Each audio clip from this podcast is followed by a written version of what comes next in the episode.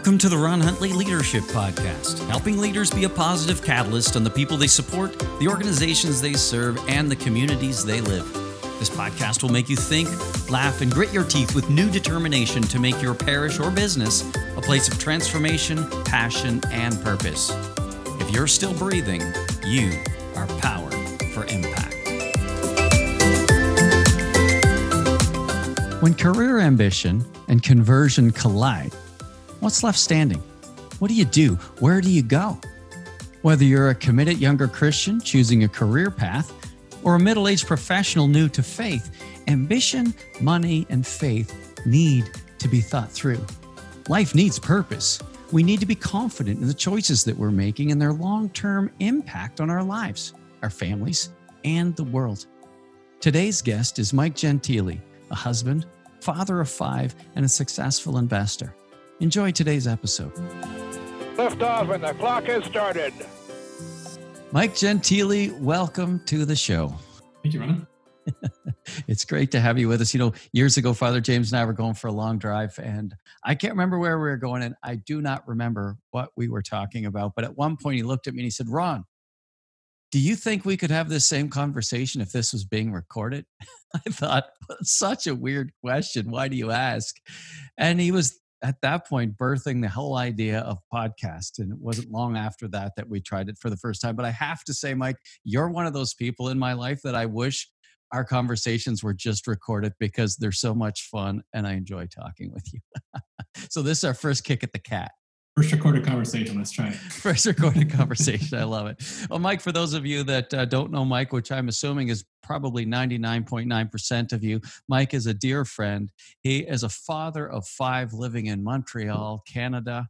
He loves Jesus, loves his church, and he's just a go getter in his career. And Mike, that's why I wanted to have you on. And if this is kind of a selfish podcast, if I could, because my son is 21 years old and uh, my daughter's 19, and they're both in university, and and uh, they're wrestling with what they want to do with their life, and they uh, and, and how ambitious should they be? Like, should they be striving to to make a lot of money so that they can have nice things, or is that is that something they should do and, and as a Christian, like, is that even cool to do? And I thought, you know what? I want to talk to my buddy Mike. We're going to have this conversation because I mm-hmm. know you have a, a story as it relates to that around your conversion. So why don't you share with us when you came to faith and, and career and how those things merged? Because I know that's a real crossroads for young people.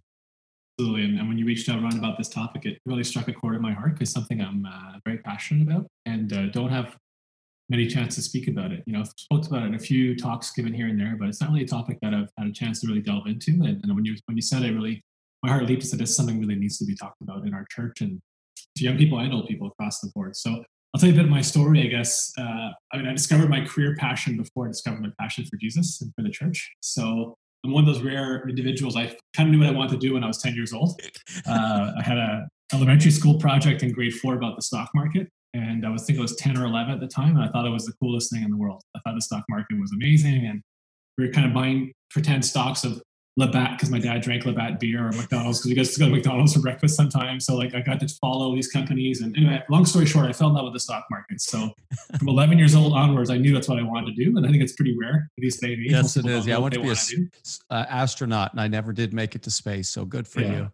Actually, it's not. I wanted to be a hockey player first, but my dad crushed that dream. Right before I discovered the stock market, he told me there's no chance in hell I was going to ever be an NHL hockey player and, and, stay in school. So he crushed my spirit at 10 years old and uh, forced me to focus on academics, which was a very good decision and wise. Thank you, Father, for that. But uh, big shout out to your dad.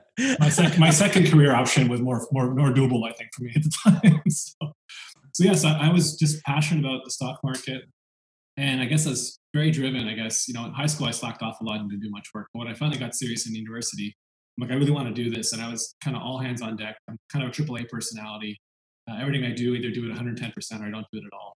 And so I was really, really motivated to, to get that dream job in the stock market. I had no connections in my family. I had no money. So I didn't like I had a access to get to that kind of job. It's very competitive. So kind of worked really hard at university, got really good grades, got into a co-op program, I worked my butt off to get the job that I wanted. And I finally got it I was in Montreal. It was a dream firm, kind of my, my dream I had for since I was 10 years old. I got the dream job and I was just in heaven. I was working 60 hours a week and just loving it, working on the weekends. It's my passion, right? And uh, that's kind of 20, 21. I had that job right out of school. And then 23, I went to a weekend retreat similar to Alpha, but you did it as well, Challenge. Yes. And it kind of, I was, before that, I was going to church Sundays, uh, believed in God, but it was less and less important to me. It was sort of Sunday, believed in God, and Sunday was my one hour a week allocation to God. That was basically it. And occasional thought here and there during the week, but it wasn't really a big part of my life other than that. And then I went on this weekend and it blew me away. And, and God, you know, encountered Jesus in a personal way and realized he wanted a relationship with me and that, you know, he wanted to be the center of my life, not just peripheral part of my life. So that was awesome. I came out of that retreat glowing, smiling, full of the Holy Spirit, just, just on fire for, for the Lord for the first time in my life. Went back to work on Monday morning with a big glow on my face. And then two days into my that week after my retreat, I was starting to get depressed. I'm like, should I be here? like this this job that I'd wanted for my whole life that I loved to do. That I was actually getting signs that I was pretty darn good at it pretty early in my career. I kind of said, this is not holy enough to, to work in finance and making money for people and making rich people richer or helping pension plans. You know, like I just didn't see the, the holiness in that. And I thought maybe I should quit and go build hospitals in Africa or build, go work for an orphanage or, or you know, know, a missionary or something, right? And, and so suddenly the, the job that I loved, that I dreamed about, that I was super happy in, lost its flavor, lost its salt really quickly. And I was kind of getting more and more bummed. Like I kind of joke, I had my midlife crisis when I was 23 years old because I was like doing this. It's good to get it out of the way. out of the way quick, exactly. Uh, so kind of having this big soul searching about what I should do with the rest of my life. And it was hard because I put so much time and energy into this. And so I was lost for two months straight. And then I had a spiritual director who was not a priest, was a lay, a brother, uh, just become a, lay, a brother at a, religious order. And he said something I'll never forget. He said, you know, Michael, like, are you good at what you do? I said, yeah. If you love it, I said, I'm passionate. He says, well, don't you think God gave you those gifts for a reason? Don't you think God needs good, honest Christian men and women of integrity in the world of finance uh, to give him glory and do, do things for him and, and set the example of how to do things properly? And was like, wow, that's like, that's, I never heard that before, right? Like it was right. kind of a, another, another eye-opening mind blowing experience after my retreat that I had. I said, wow, that, that's so true, right? Like God gave me these gifts for a reason. He, you know, Sidney Crosby's great at hockey. It's like saying Sidney Crosby no, don't play hockey. You know, God gave these incredible gifts to be one of the best hockey players ever, but don't play hockey because that's not holy enough. You know, go to the hospital. No, like He gave you those gifts for a reason. Use them to glorify God. You know, you can make a huge impact in the world, right? So that's and it's not uncommon. You know, I because I, I, see that as as people go through alpha, sometimes they have a career crisis. Mm-hmm. because the, uh, so I'm so glad you say what you said there is this holy enough and I'm so glad you had that person in your life to say wait a minute are you good at what you do and do you love it because we need holy men and women in every aspect of politics and law and finance and banking and everything else to bring integrity and to be great leaders in what they do. And so that is so cool. So what happened after that? Yeah, so so I went back to work and I was, I was liberated, right? I was like, okay, I can I can do what I love to do. I can use the gifts that God gave me for His glory. Uh, it changed changed a lot in how I. So I did the same work. I did it with as much gusto and passion as I had before. I loved it as much as I did before, but it changed a lot of the perception about my job was in in a good way, in the sense that many people define themselves fully by their career, right? So if I'm a success at work and a success of my career, then I'm a success. Or I'm a good person, or I'm, you know, I have the sense of self worth comes from that. Yes. And, and to a large degree, I did initially because I was striving so hard to achieve that goal that it was a lot about who I was. So if I didn't ace that test or didn't do well my first assignment at work or advance quickly or, or do well, pick the right stock, make the right investment for, for my boss at the time, it was really a combination of myself, right? Mm. With that newfound perspective of God giving me these gifts to serve Him, it freed me of that pressure, right? It freed me of, I'm going to do my absolute best and all that I have, glorify God. But if it doesn't work out, it's not the be all end all of me, right?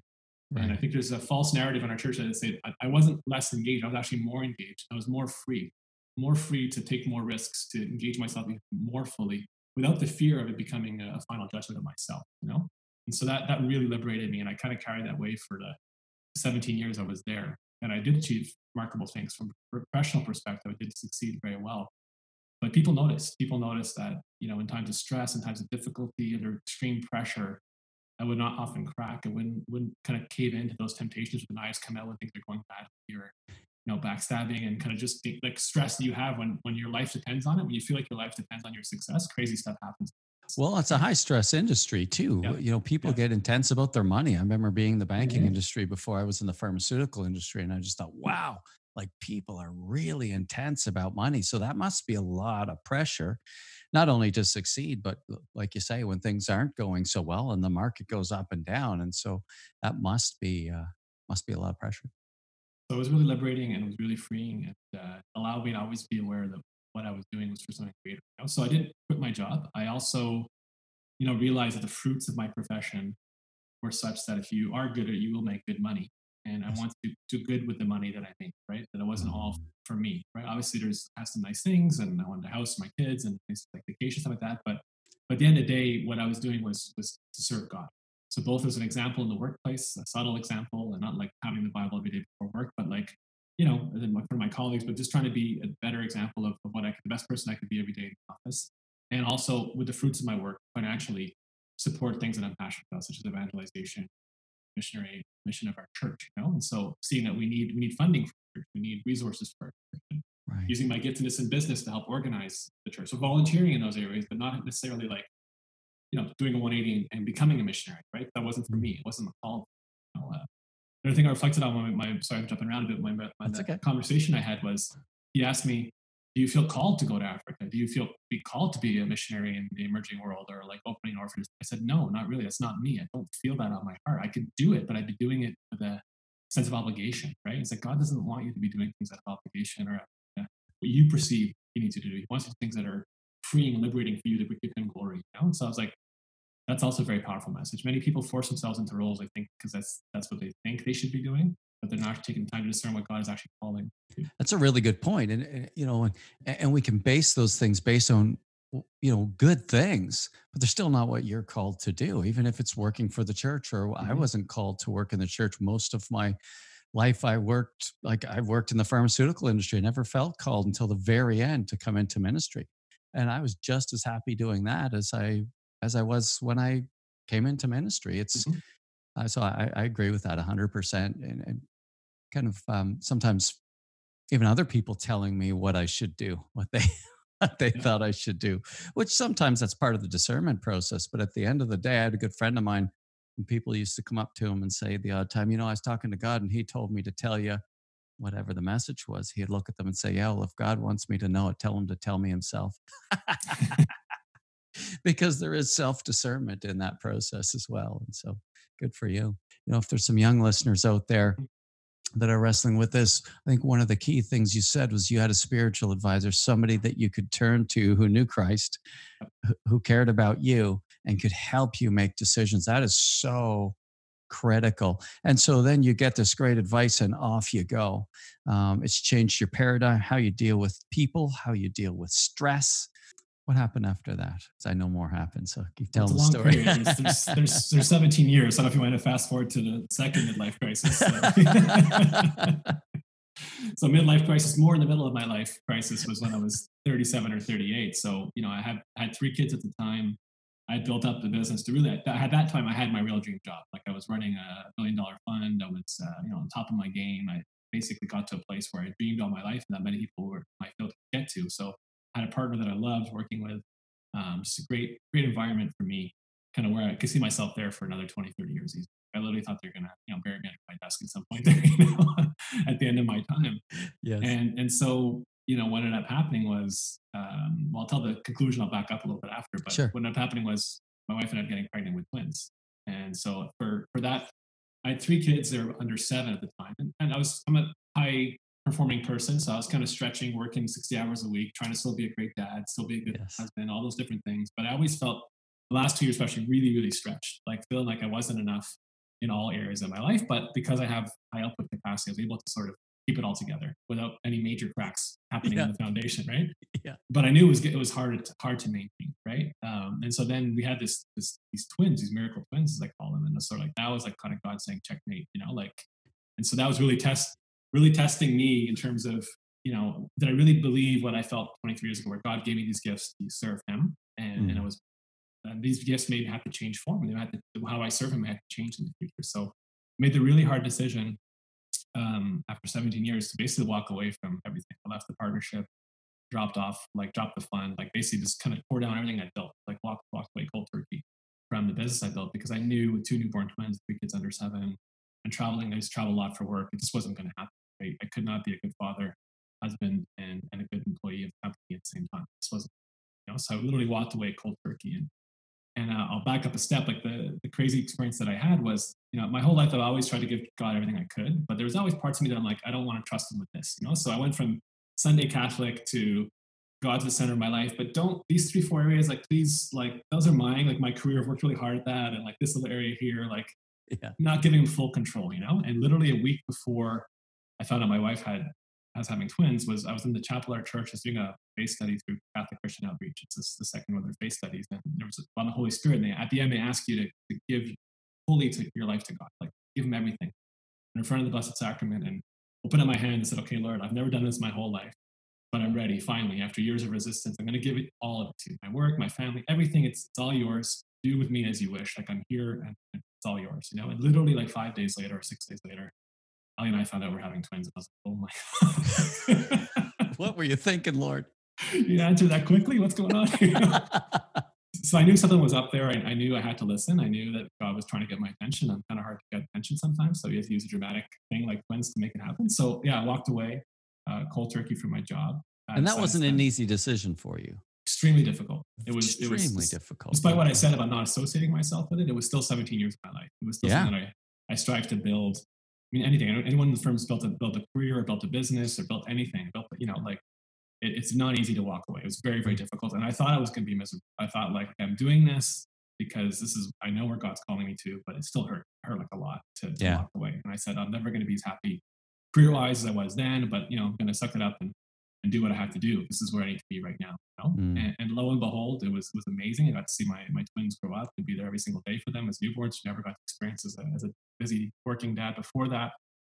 And and also, I've, I've found a brand new career path the last two years, been equally or more fulfilling than the previous one, where I'm using my giftedness even more and it fits perfectly my family life. I'm a consultant now, and I, I, do a lot of consulting and calls and coaching and strategic advising, and I'm on some boards, and it's just really leaning into again to the giftedness that God gave, and and it's been you know financially and professionally more lucrative than my old job was, and I never in a million years thought I thought I was literally going to make no money for two years and have no fun professionally, and it's been the exact opposite, right? So again, you know, I think I don't think I could have made that decision if if I didn't have that mindset, I think it would have been impossible to walk away, or I'd have been so bitter and miserable and so angry right. about it that I think it could have probably destroyed my marriage or even destroyed my chances to have a second career that I really loved. I think it just, but it gave me the freedom to go, no, this is literally, I trust, I trust God that I'm following you here. And it's, it's not, you know, it's, it's me following the path of what the Lord's telling me to do right now at this moment. That's really neat to hear because you know, one of the statements you made early on is you were describing yourself as I'm a AAA personality. If I can't do something 110%, I don't do it at all. So you get that level of intensity, that level of focus, that level of drive.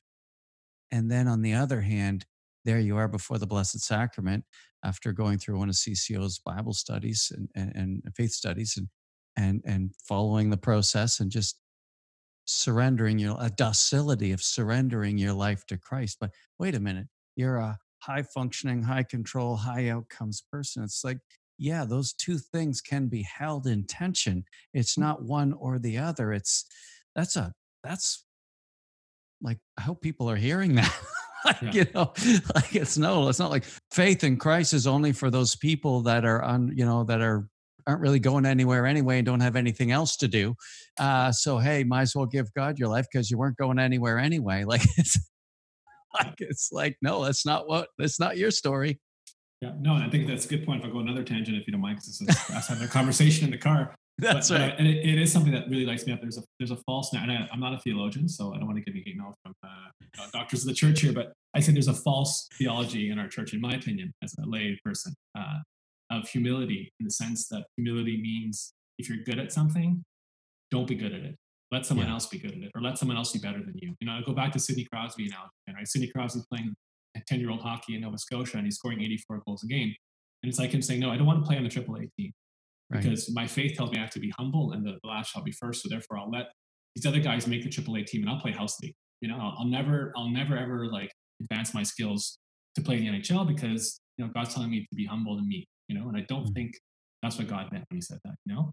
It's not about It's about Sidney Crosby. So these are the gifts he's given you. Go play in the NHL, score a million goals, win win gold medals and, and Stanley Cups.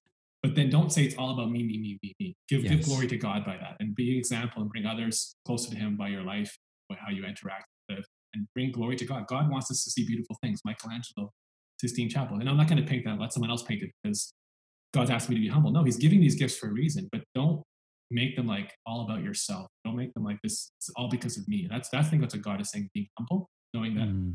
I received gift in finance, you know, and, and, investing, and those are great. But other people have received other gifts. Social workers, doctors, teachers. They're all gifted. I don't view myself any better than anyone else because I'm good with numbers and spreadsheets. You know, that's just right. the giftness that I have. But God wants you to develop your gifts to the hundredth, tenth percent degree.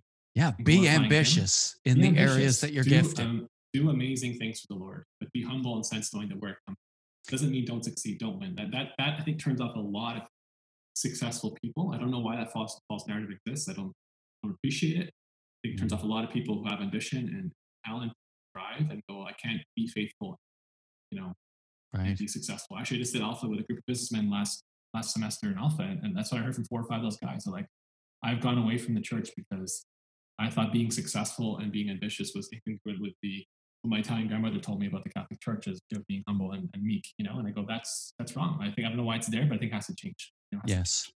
Isn't that neat? Well, you know what's funny? I hope someday I get to talk to Sidney Crosby. I know he was uh, he was baptized Catholic and he comes from a Catholic family. And one of the things they used to say about Sidney Crosby is that he made everybody on his team better. When you turn to Scripture, do you have any stories or any scriptures that you look to and go, "There's a perfect example"?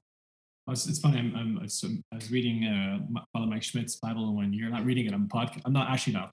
My wife is doing it religiously every single day, and I'm uh, sneaking onto a couple of podcasts or in the car and listening haphazardly. So I haven't committed to it, but thank God to her. She's doing it every single day. And I was in the car today with her, and she was doing her. So do you want to listen to it? And, and the reading was about Joseph in the Old Testament, right? Yes. And as you recall, Joseph had the dream about not not lording over his brothers, but he was the youngest of the brothers, which means he's the brunt, which means he's the least important in the family. And he had this dream about one day I'm going to save my family, or I'm going to, you know, I'm going to basically be the most important person in my family. And every had that dream, they got so yeah. angry, they, they, threw him in a, a, well and sold him to slavery, right? Yeah. There, there's an ambitious guy. He had an ambitious dream. He had a dream on his heart going like, God is calling me to greatness. And his brother went, No, he's not. You're going to be sold to slavery.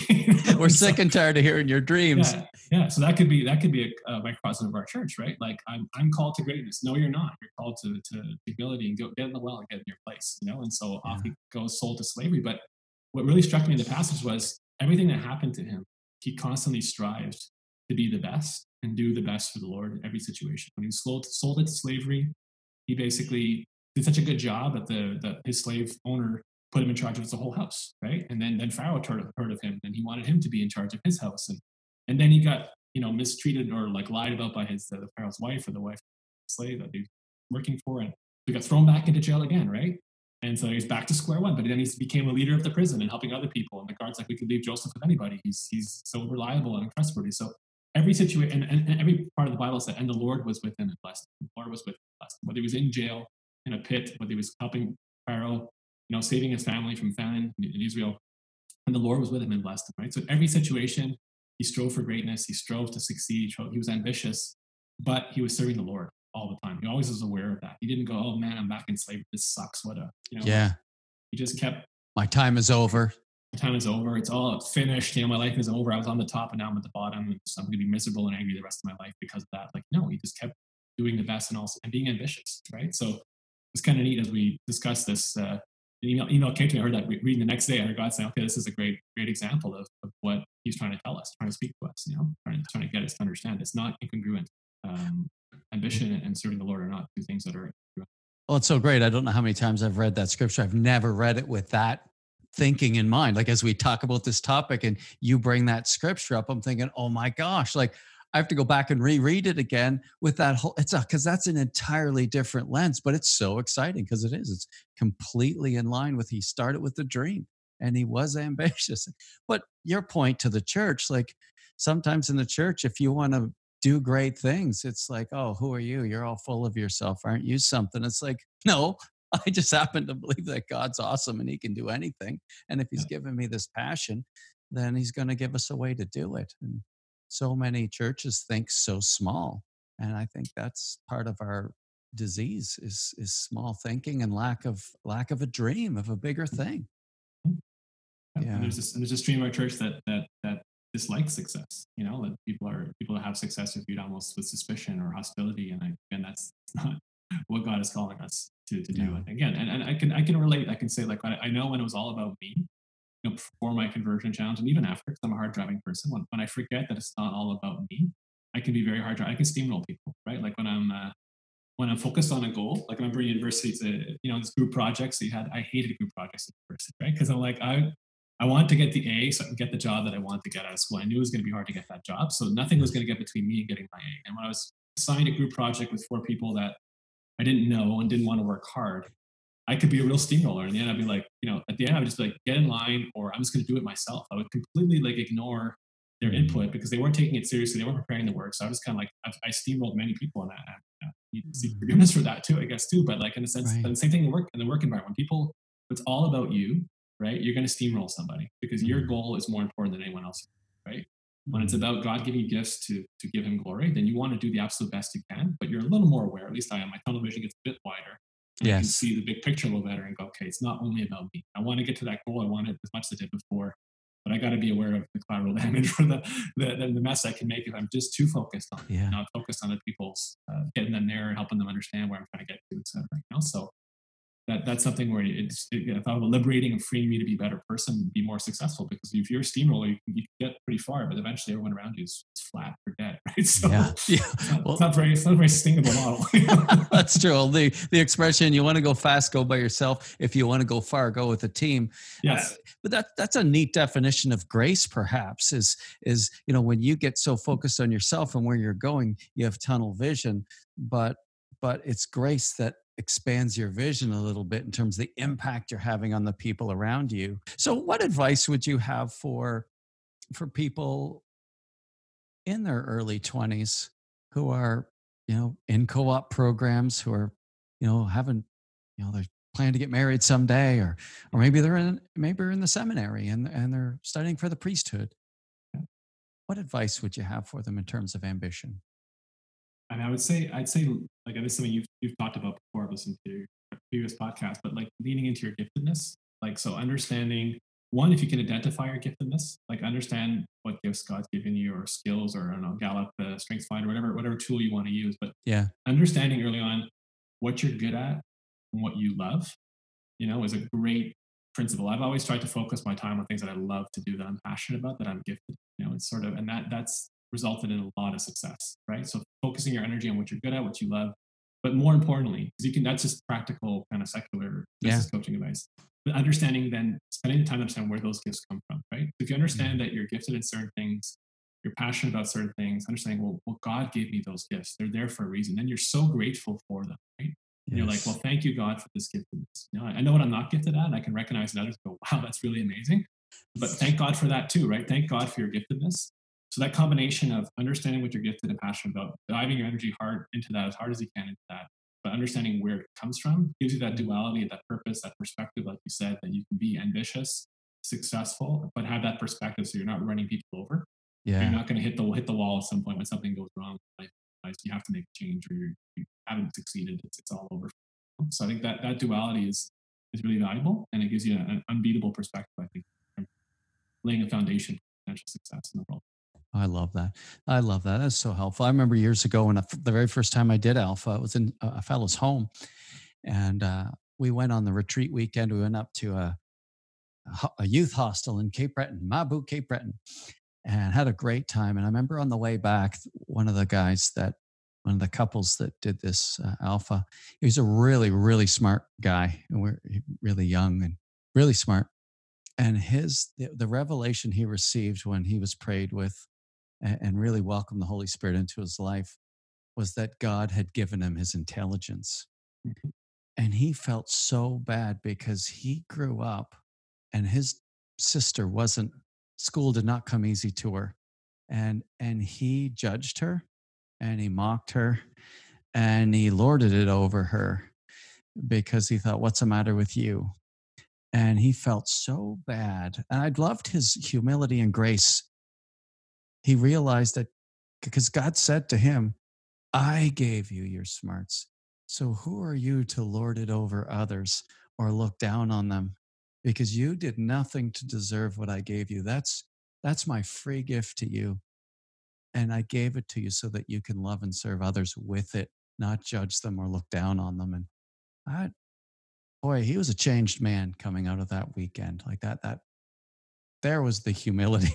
I was going to say that, that that's the that's the proper humility I think that that the Lord was trying to call us to in our church. We understand that as a gift. Obviously, you can receive a gift and do nothing with it, like the parable of the talents, right? Where you, you yes. bury it under the under the, the tree because you're scared. But if you if you understand it's a gift from God, then you don't lord over, over other people, like you said, right? You're you're grateful for that gift, and you can recognize the gifts in this recognize distinct. There's many many things I said I'm, I'm really bad at, and I understand that other people are really really good at. So I never go, well, look how good I am at this, and, and why aren't you as good at this? My my gift is so much more important. I think that's what real humility is. But if you have a gift from God, please use it. Please be ambitious with it. Please, you know, otherwise what's the point? Why would God give it to you? Just to say, no, I'm not going to use it. You know, so that's for young people. Like, yeah, embrace your giftedness, explore it, be passionate. You know, yeah. Um, develop those gifts. So be like that steward that can go back to the Lord and say, "You gave me a gift, and I multiplied it by ten times. I used it, and I and developed other ones." You know? Yeah, and, and, God says, you know, for the, for whom much is given, much is expected, and to who, yeah. and He'll give much more. Like, yeah he'll continue to give you more. The more you use your gifts to love and mm-hmm. serve others, the more he's going to give you. It doesn't make any sense. It's so amazing. It's a I wonderful economy. I have a good friend of mine, I think you also know as well, keep him anonymous, but he said, you know, God entrusted me with this wealth because he can trust me with it. Right. Yes. You know, so like so that's the thing where that's how I view it is God entrusted me with this this financial uh, blessing he's given me and the success I've had as well because he can trust me. Right? And so if he trusts you with it and you do good with it, he's likely to give you more. Amen. I'm not a believer. I'm not a believer in uh, what do you call that? Uh, prosperity gospel. Prosperity gospel. I don't yeah. believe in that at all. You know, I think God's right. trusting me with it now, but if He wants to take it all away from me tomorrow, it's perfectly fine. That's right. You know, it's not. It's not about me, right? But if, yeah. you, if you're a good steward, faithful with it, and you use your gifts well, why wouldn't God want to continue to bless you with more? As long as you're serving Him and doing good for all. And if it's not, then it's probably for a reason to, to kind of purify myself or, or, streamline myself away from those uh, egocentric areas you can go to when you have success, right? So you have it's to really true. Stay humble, you know. I love that. You had to make a value decision at one point in your life. The freedom you had to make the decision to walk away from the, all those things you built, I know that would have been so hard. But boy, that's freedom, even though it was hard to make that decision based on a higher calling, a higher sense of values and purpose, which at that time was your family. And that speaks to the the grip that that you have or on on your material possessions it's like, yes, and I trust God even more than I trust my career and what my career has been able to give me. That to me, that's freedom. Mike, like, yeah, just you're wonderful. I, I love, I, I love that you've come on and shared that story, shared that struggle, shared that tension, because there's so many people I pray that are listening right now that are at that place or have kids that are at that place where they're wondering, should I be spending zero time with church and focus on my career? And the answer to that is heck no. Seek first the kingdom of God, and all else shall be given unto you. So, okay, so here's the deal your daughters are all listening to this podcast uh, 15 years from now. So, what do you want to, maybe 10 years from now? What do you want to say to them? This is fun. And the biggest gift I've ever received in my life is my faith, right? So, like I said, of all the gifts you can ever receive in life, a relationship with the Lord Jesus is the ultimate gift. So that is the one gift that I, I have a father of five. They're still young. I can recognize they all have different gifts. They're not all the same, right? Yes. But, but the one gift I know they've all received is an invitation that God invites us all to personal relationship. You have that gift, you will never be unhappy. You'll never, you know, you'll have ups and downs in your life. That is the most precious, most valuable gift, and it amplifies every other gift in your life. So that that's my prayer every single day for my girls, every single day for our world, actually, that people can encounter Jesus, living Christ in their life. You know, and that that transforms everything. You know, and it's transformed my life. It's, I just I pray for them that that's what they receive too. You know, it's, it's personal. It's they have to accept it. But that, that's my prayer, and that's my hope.